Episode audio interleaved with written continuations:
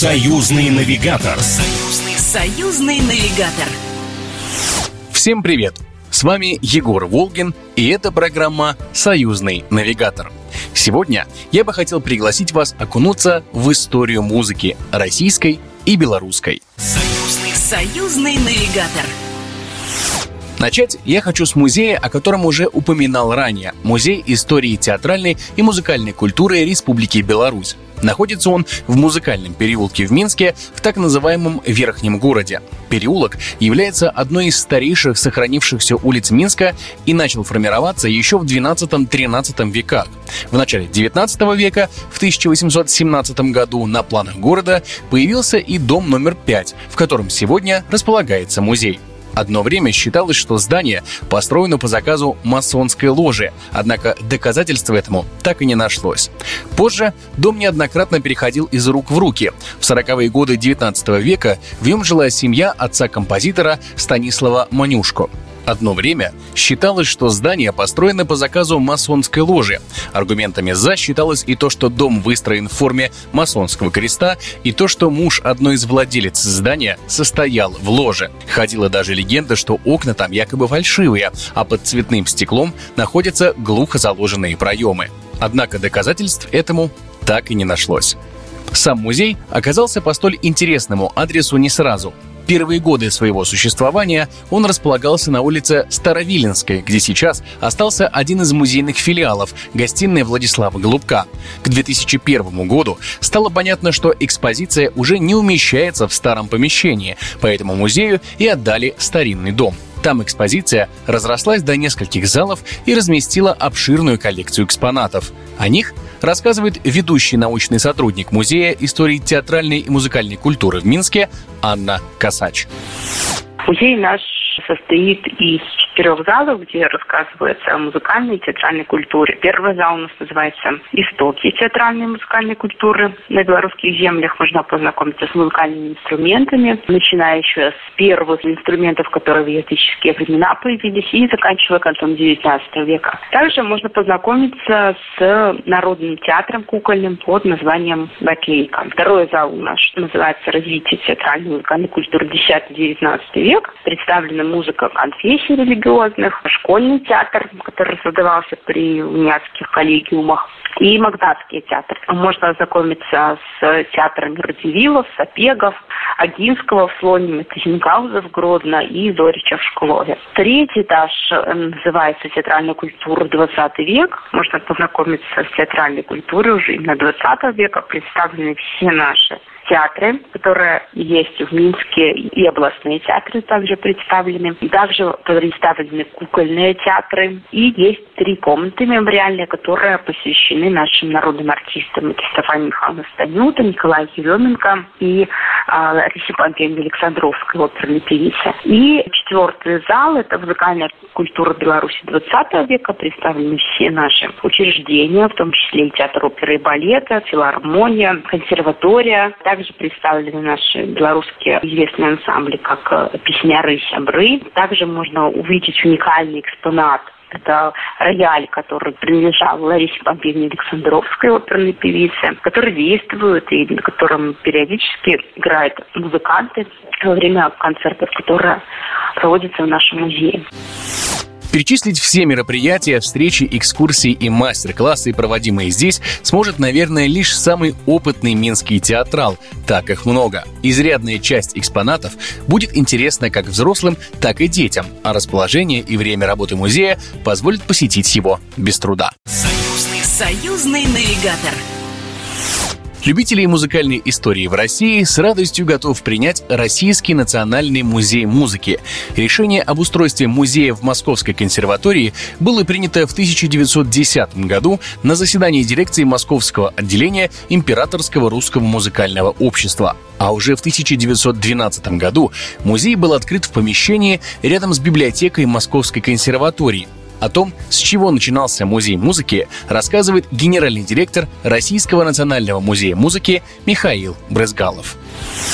Музей начинался с небольшой комнаты в Московской консерватории. В эту комнату приносили преподаватели и люди со стороны всякие интересные вещи, которые считали, что это будет интересно музею. Музею было присвоено имя основателя консерватории Николая Рубинштейна, российского музыканта и первого директора. И тогда исполнировалось три итальянские скрипки. Никола Амати, Антонио Страдивари и Санто Серафим. Также коллекция инструментов народов Средней Азии, Казахстана и рояль особой конструкции, принадлежавший князю Владимиру Адоевскому. Музей существовал в таком виде, развивался, пополнялся экспонатами, и все это происходило до 1943 года, до года, когда, ну, в общем, в стране было точно не до музеев. Но в этот год было принято высочайшее решение отделить музей от Московской консерватории, и с 1943 года музей стал отдельной единицей. Музей продолжал носить имя Рубинштейна. В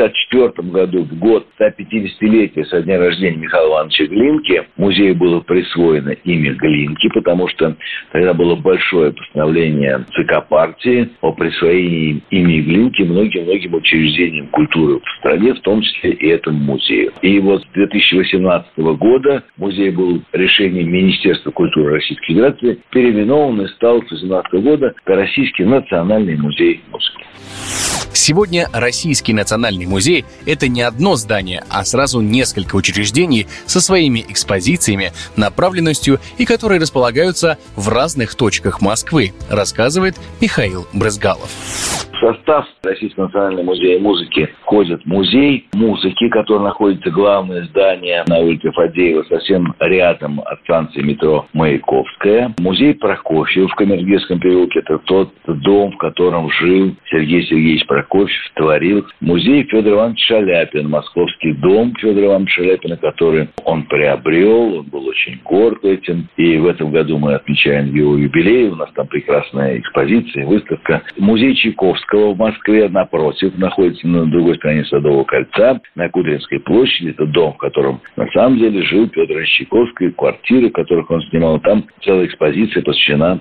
Петру Ильичу. Две мемориальные квартиры знаменитых дирижеров. Николая Семеновича Голованова, главного дирижера Большого театра. И квартира, музей-квартира Александра Борисовича Гольденвейзера, одного из основателей советской русской фортепианной школы, самой знаменитой школы в мире, дважды ректор директора Московской консерватории, человек, который был дружен с Рахманиновым, с Живым Толстым. Там есть рояль, на котором они играли с Рахманиновым в четыре руки. Место силы, очень интересная квартира, улица Тверская, дом 17.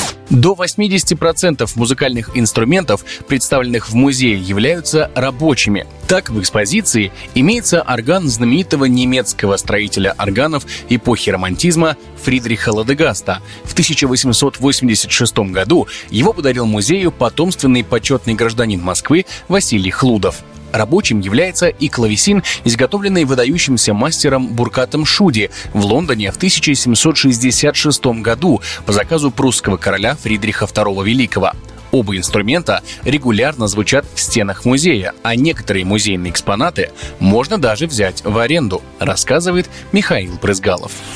Это единственный музей в мире, где можно просто взять из музея музейный предмет. Ни одного другого такого музея в мире не существует, где можно просто взять, условно говоря, на прокат. Это не просто музыкальный инструмент, это государственная коллекция уникальных музыкальных инструментов Российской Федерации. Эта коллекция имеет такой же высокий статус, как и оружейная палата, как другие такие особые места хранения государственных ценностей. В коллекцию на сегодняшний день входит 286 музыкальных инструментов. Это это прежде всего струнные инструменты работы выдающихся итальянских мастеров, таких как Страдивари, Амати, Гварнери, Бергонцы. Аналогов этой коллекции в мире нет. Это единственное в мире государственное, я подчеркиваю слово государственное.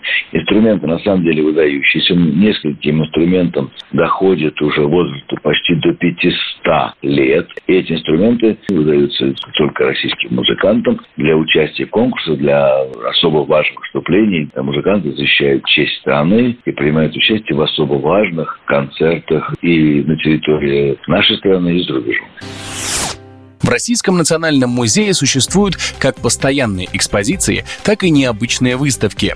Так, 28 июня в музее Прокофьева открылась выставка искусства игры «Шахматы-музыка», которая рассказывает о музыкантах, увлекавшихся шахматами и шахматистах, умевших петь или играть на музыкальных инструментах. Посетить выставки Российского национального музея музыки можно не только в Москве. 7 июля в Ростове открылась выставка «Гении русского зарубежья», которая является частью программы фестивалей «Русское зарубежье. Города и лица» в регионах России.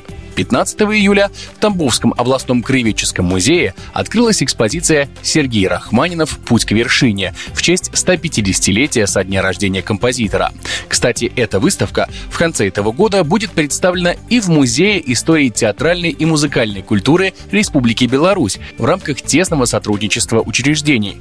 А в следующем году в Российском музее будет организована выставка, посвященная группе «Песнеры».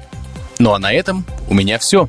С вами был Егор Волгин. До встречи в следующем радиопутешествии. Программа произведена по заказу телерадиовещательной организации Союзного государства. Союзный навигатор. Союзный, союзный навигатор.